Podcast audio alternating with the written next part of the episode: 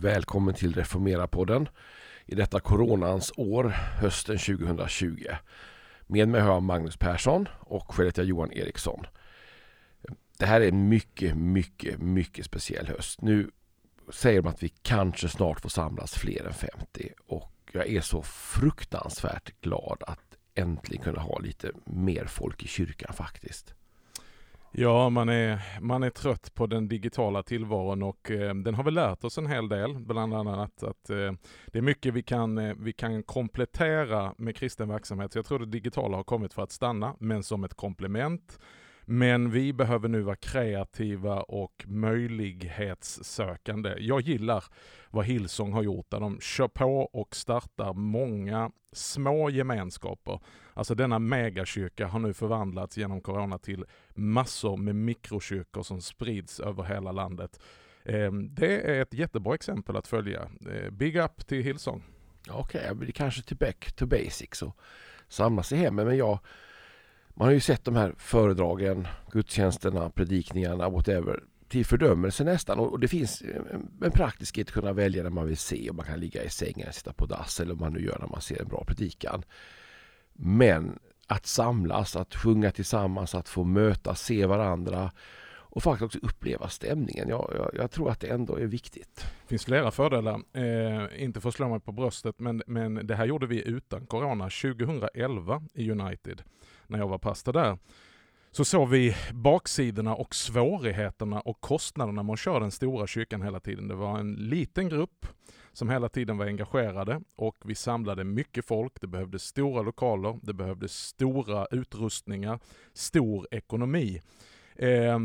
Och vi tänkte, hur kan vi förbli en stor kyrka men ändå agera som en liten kyrka? Få fler folk i rörelse, få fler som predikar, få fler som är med och engagerar och göra gemenskapen tajt. För problemet i en stor kyrka det är att det finns mycket folk men du kan bli otroligt ensam i en stor kyrka. Så att vi splittrar ju upp vår kyrka i flera små enheter och istället för att bara ha en United så startar vi United Lilla Torg, United Möllan, United och så vidare och så vidare. Vi hade absolut mycket mer att lära, vilket gjorde att det inte riktigt höll hela vägen. Men jag tänker att det här är en tid där vi faktiskt kan vända corona till något positivt. Alltså, jag minns det, jag bodde faktiskt i Malmö. Jag hittade aldrig fram till era möten. Jag tänkte att jag ska gå på gudstjänst United och så stod det Lilla Torg. Mm. Och sen hittade inte jag lokalen. Nej, då läste du dåligt för under till så stod det Frälsningsarmén. Ja, och den var svår att hitta. Ja, det är möjligt. Eller så har det att göra med din egen lokal sinne. Men vi måste fråga, det är några veckor in i arbetshösten här. Du är tillbaka på jobbet igen, Magnus. Berätta, vad händer i ditt liv? Ja, det låter ju sjukt att säga det, men man har precis börjat hösten och jag känner mig lite trött. Jag har jobbat häcken av mig med ett bokmanus som verkligen har konsumerat mig. Jag känner liksom att det här har varit, det här är viktigt. Och du vet, när du är inne i ett flow och skriver så skriver du i princip dygnet runt. Och nu känns det skönt. Nu har jag lämnat in det till dig. Och nu ska det bli en bok av detta. Jag vet, det kommer ett mejl med de sista fotnötterna. Mycket sent på natten ska jag säga här. 02:45 tror jag. Ja. Men det är bra. Men berätta om bok, för det här är en mycket, tror jag, både viktig och bra bok. Ja, det ska vi göra, men vi tar en paus.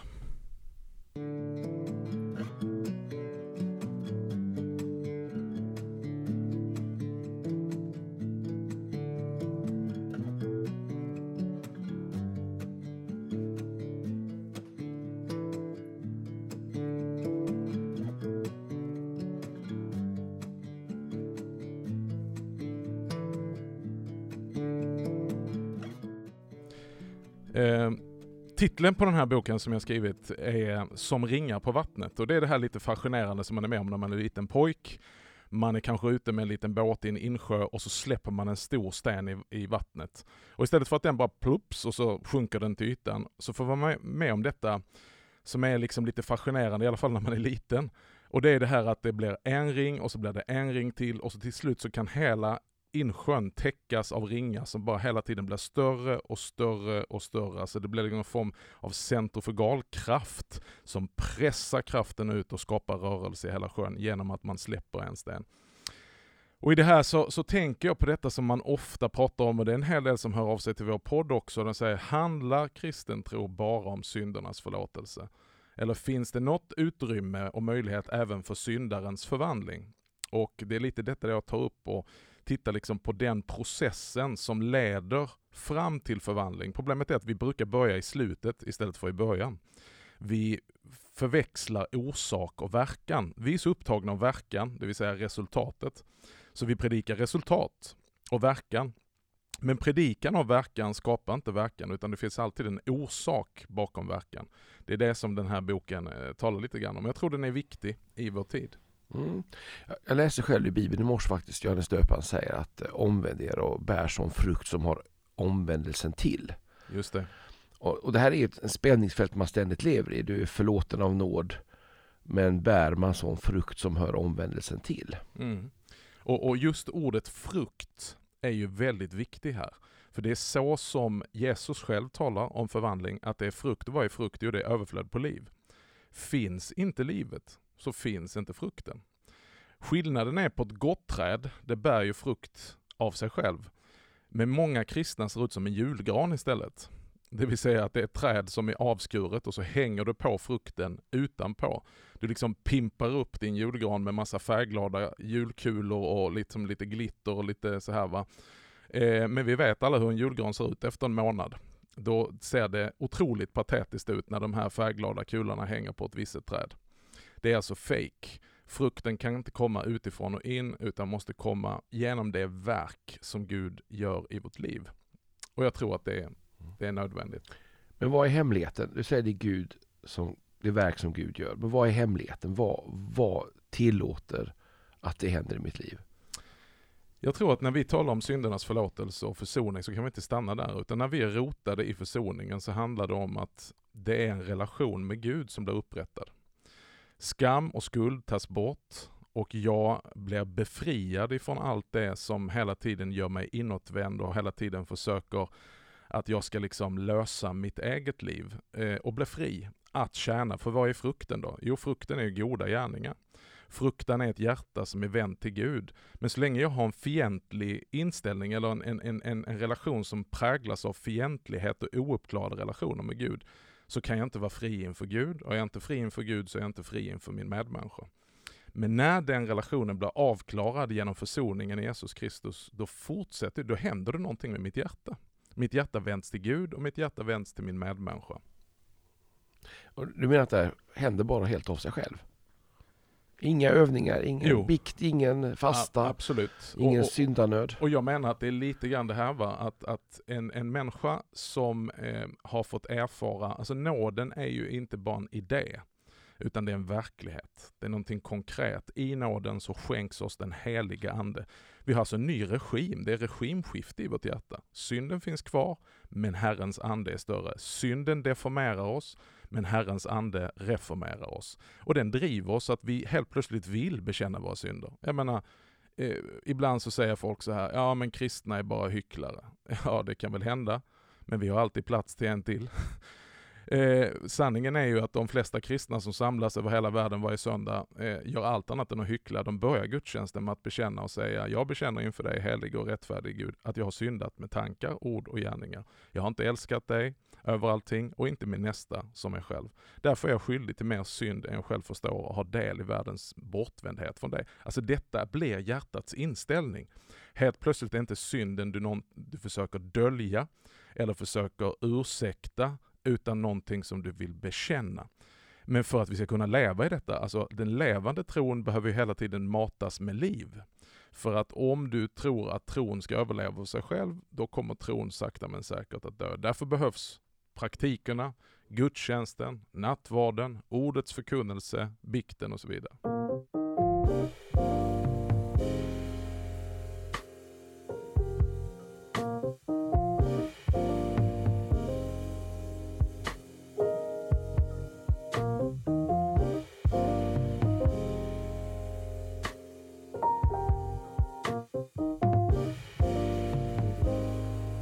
Paulus han säger ju någonting som han blir anklagad för, och han ställer en retorisk fråga själv, och vi blir ju ibland också anklagade för det, vi som är lutheraner och i den här podden, även om vi tror på helkyrklighet.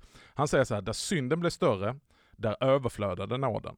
Och så ställer han själv frågan tillbaka till sig själv i Romarbrevet 6. Jaha, ska vi då bara fortsätta synda så att nåden blir större? Och det är det som Paulus bara tittar med stora ögon och säger så här: va? Naturligtvis inte. Hur skulle ni kunna fortsätta synda? Ni står ju inte längre som slavar under synden, utan ni har nu blivit slavar under Kristus och så slavar under nåden. Och så säger han det här ordet: ni har nu av hjärtat blivit lydiga den lära som ni har överlämnats åt. Det är där jag menar att vi behöver uppgradera detta, att vi är inte bara eländiga syndare hela livet som ständigt behöver förlåtelse, utan i evangeliet finns en förvandlande kraft. Mm. Jag tänker när vi har det här samtalet, jag tänker att det är två extremer som jag möter i kristenheten. Det ena är det frikyrkliga, ofta synda på nåden. Men så sa ärkebiskopen en väldigt bra sak i en intervju för ett par år sedan, att vi lutheraner, vi är inte så rädda för synden. Mm. Och jag tänker att det här är två sanningar, två motpoler som båda rymmer en sanning men också kan förvanskas. Jag håller med ärkebiskopen i detta, att vi har en rimligare människosyn. En människosyn som är både grundad i skriften och en människosyn som är grundad i erfarenheten som varje människa, vad man än kallar sig, kan stämma in i. Att vi vet alla med oss att det är något skevt med oss. Att det, och även när vi blivit kristna så lever vi det här spänningsfältet redan nu men ännu inte. Alltså vi vet redan nu, någonting har hänt, och det finns ju många exempel på det, jag tror, från våra egna liv också, där helt plötsligt vårt hjärta fått en annan inriktning. Och att lita på att faktiskt evangeliet uträttar vad det gör. Guds ord är inte bara teorier. Våra ord är ofta, vi säger en sak och så gör vi en annan. Men Guds ord, det gör vad det säger, och det säger vad det gör. Mm. Ja, men då tänker jag att det också är en balansgång här, att vi behöver inte vara rädda för synden, och vi lever i nåden, och därför behöver man ta den här fruktan, men man behöver leva i omvändelse. Men om man drar det strecket för långt ut så kommer du kanske till hyckleriet. Ja, jag skulle säga att jag håller inte med om att vi inte borde vara rädda för synden. Vi bör verkligen vara rädda för synden. Synden bör vi behandla som gift. Det är ett gift som finns i oss. Men att inte vara rädd för synden, det är rent ut sagt dumt. Då har man inte förstått vad synden är. Synden är det som skiljer oss från Gud. Synden är det som utrotar livet. Människor kan säga så att det är mänskligt att synda. Ja, det är det kanske. Men synden gör oss inte mänskliga. Utan synden, om den får regera, gör oss bara mer och mer omänskliga. Men däremot frälsningen, den gör oss fullt ut mänskliga. Och det är det jag tror ärkebiskopen vill lyfta fram. Att vi tänker inte på frälsningen som någon sorts andlig, abstrakt, gnostisk tillvaro där vi blir nästan änglar. Utan tvärtom, vi är ju upprättade. Alltså till det som Gud faktiskt har gjort. Gud har ju skapat oss att vara just människor skapade till hans avbild. Men den avbilden, den har förvanskats och förvrängts genom synden. Synden gör oss omänskliga, Gud gör oss mänskliga. Amen, vill jag bara säga. Men jag tänker på boken igen här nu. Ja. Jag vet att det är många kapitel, men du också vet mycket citat. Ja. Och jag tror att du har citerat en del kända och okända, men kan inte du dra några av de här supercitaten från boken? Jo, men ibland så får jag ju höra då att i det lutherska så finns det inget utrymme för den förvandlande kraften. Man är skeptisk till karismatik, man är skeptisk till den heliga ande, man är skeptisk till förnyelse och så vidare. De som är emot detta, de säger så här till mig: vad säger ni om vad Paulus säger? Vad säger Luther om vad Paulus säger? Arbeta med fruktan och bävan på er frälsning. Och då säger vi så, självklart. Det är ju helt en del av det vi gör. Men glöm inte bort resten av den versen. Den står i en text. Det står arbeta med fruktan och bävan på er frälsning, för det är Gud som verkar i er så att ni både vilja och gärning förverkligar hans goda syften. Och detta, det lyfter ju Luther upp gång på gång, och det är det jag försöker bevisa i den här boken och lyfta fram, att det finns en sida som säkert både lutheraner och andra har inte betonat eller glömt bort. För att citera en av våra legender här på Johanne Lund, så kan jag ju säga vad Agne Norlander, som är en mycket känd förkunnare, och egentligen så är det ju Luther han citerar. Men han lyfter också fram detta, han säger att två saker mottar den troende från Gud, både nåden och gåvan. Nåden förlåter synden och skaffar samvetet tröst och frid. Men gåvan är den helige ande som verkar i människan nya tankar och ett nytt sinne, ett nytt hjärta, styrka och liv. Många av de våra, säger Luther, de är dåliga pingstpredikanter. För de säger ingenting om den helige andes helgande och förnyande verk, utan talar bara om Jesu Kristi försoning. Men Kristus är Kristus just därför att han har förvärvat oss försoning för att den helige ande ska skapa en ny människa av oss. Kristus har inte bara förlänat oss nåden utan också den heliga andes gåva för att vi inte bara ska ha syndernas förlåtelse utan också kunna avstå från synden. De som inte förkunnar detta sista gör honom till intet, för den är Kristus, är intet och ingenstans för sådana syndare som efter syndernas förlåtelse inte avstår från synden för ett nytt levande. Mm. Amen, och det säger jag helkyrklighet. Det är helkyrklighet.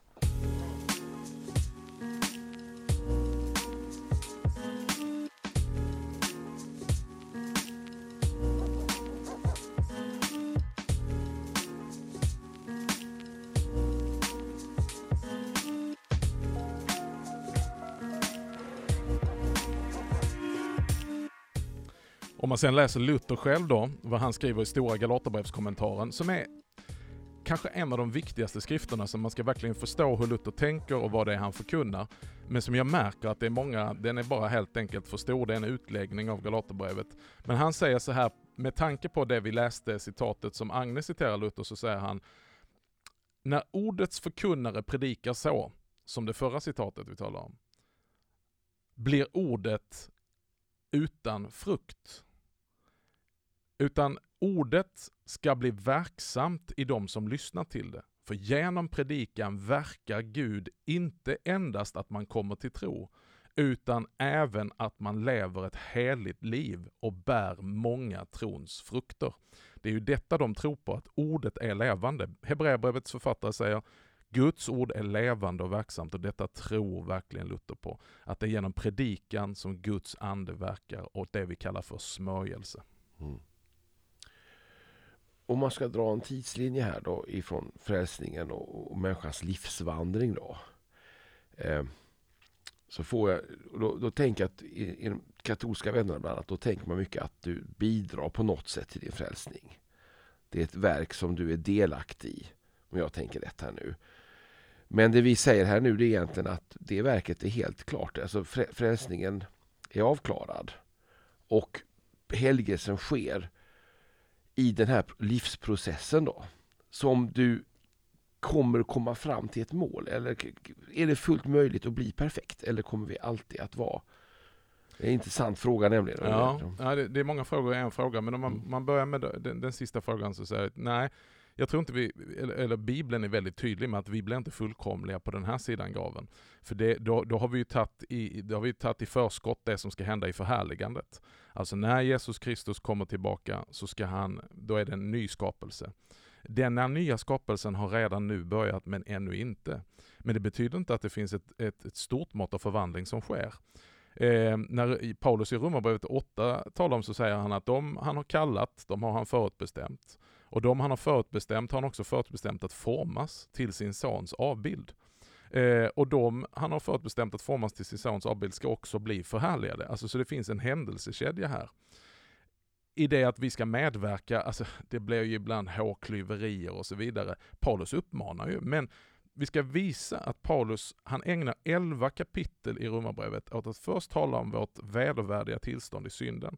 Och sen så talar han om försoningen där allting är rotat. Sen när han kommer till 12:e kapitlet så säger han: därför, i ljuset av denna Guds barmhärtighet, frambär er själva till Gud som ett levande och heligt offer. Anpassa inte efter denna tidens väsende eller denna tidsålder, utan låt er förvandlas genom sinnets förnyelse så att ni kan avgöra vad som är gott, vad som behagar Gud och vad som är hans vilja. Så att det är klart att det finns en viss liksom samverkan på det sättet, men vi ser på denna samverkan på ett annat sätt än katolikerna. Men jag menar, jag läser mycket katolsk god andaktslitteratur där man är helt på det här spåret också. Så att jag tror att det är lite hårklyverier. Men det är det här, arbeta med fruktan och bävan på er frälsning. Alltså, men Det är Gud som verkar er, så att vi ger oss hän till de impulserna, de nya impulserna av den helige Ande som manar oss i vårt hjärta. Mm. Och när jag hör det tänker jag att det finns alltid ett både och det är det som vi har absolut svårast för att hantera vi människor. Vi har lättast för att hantera antingen eller. Ja, vi hamnar ju gärna i en liksom där vi ställer saker mot varandra, och vi försöker ju i den här podden och med det verksamheten som vi gör inom Reformera pusha att det inte är antingen eller utan det är både och. Det finns rikedomar att hitta i de här olika källorna, och helheten blir bäst. Men det här att sätta Luther i ett skåp och tänka att han bara driver något liksom konstig grej här som är helt isolerad om syndernas förlåtelse, då har man helt enkelt inte läst Luther. När man läser Luther så låter han ju som det vi skulle kunna kalla för en pingstpastor. Han säger så här i stora Galaterbrevets kommentaren: Gud har sänt sin sons ande i era hjärtan.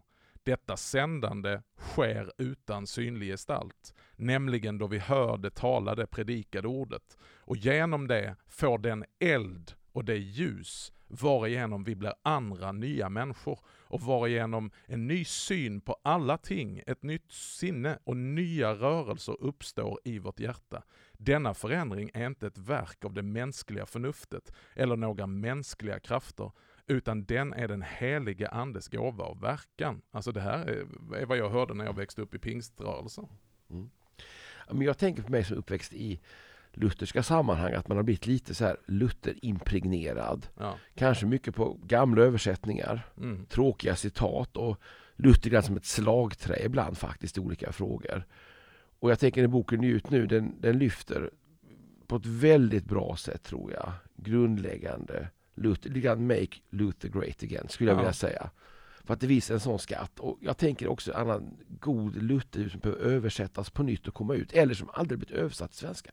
Mm.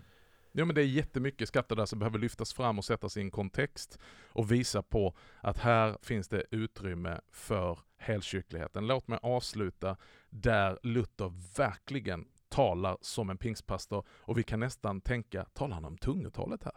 Han säger så här: anden börjar inom oss mana gott för oss med suckar, ja med rop men utan ord. Det är inte munnen utan hjärtat som talar.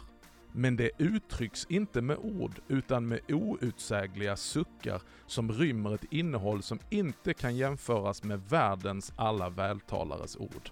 Amen, come on. Mm. En beskrivning närmare tungotal kan du nästan inte komma.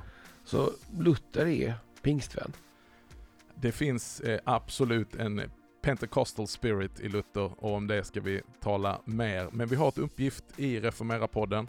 Och med det vi gör, vi skriver, vi bloggar, vi skriver artiklar på reformera.net och vi finns på sociala medier. Och vi vill inbjuda dig att fortsätta följa podden. Nästa podd kommer bli lite annorlunda. Då kommer vi till att köra också med oss i bild, Johan. Vi får hem och kamma oss. Ta på en ren skjorta. Ja. Styrstryken. Och jag som har liksom skalat av allt håret på gässan och istället fyllt på med skägg. Ja, det blir spännande. Håll utkik nästa vecka, för då finns vi inte bara med rösten utan också i bild. Tack för att du har lyssnat på Reformera-podden, och vi ses nästa vecka.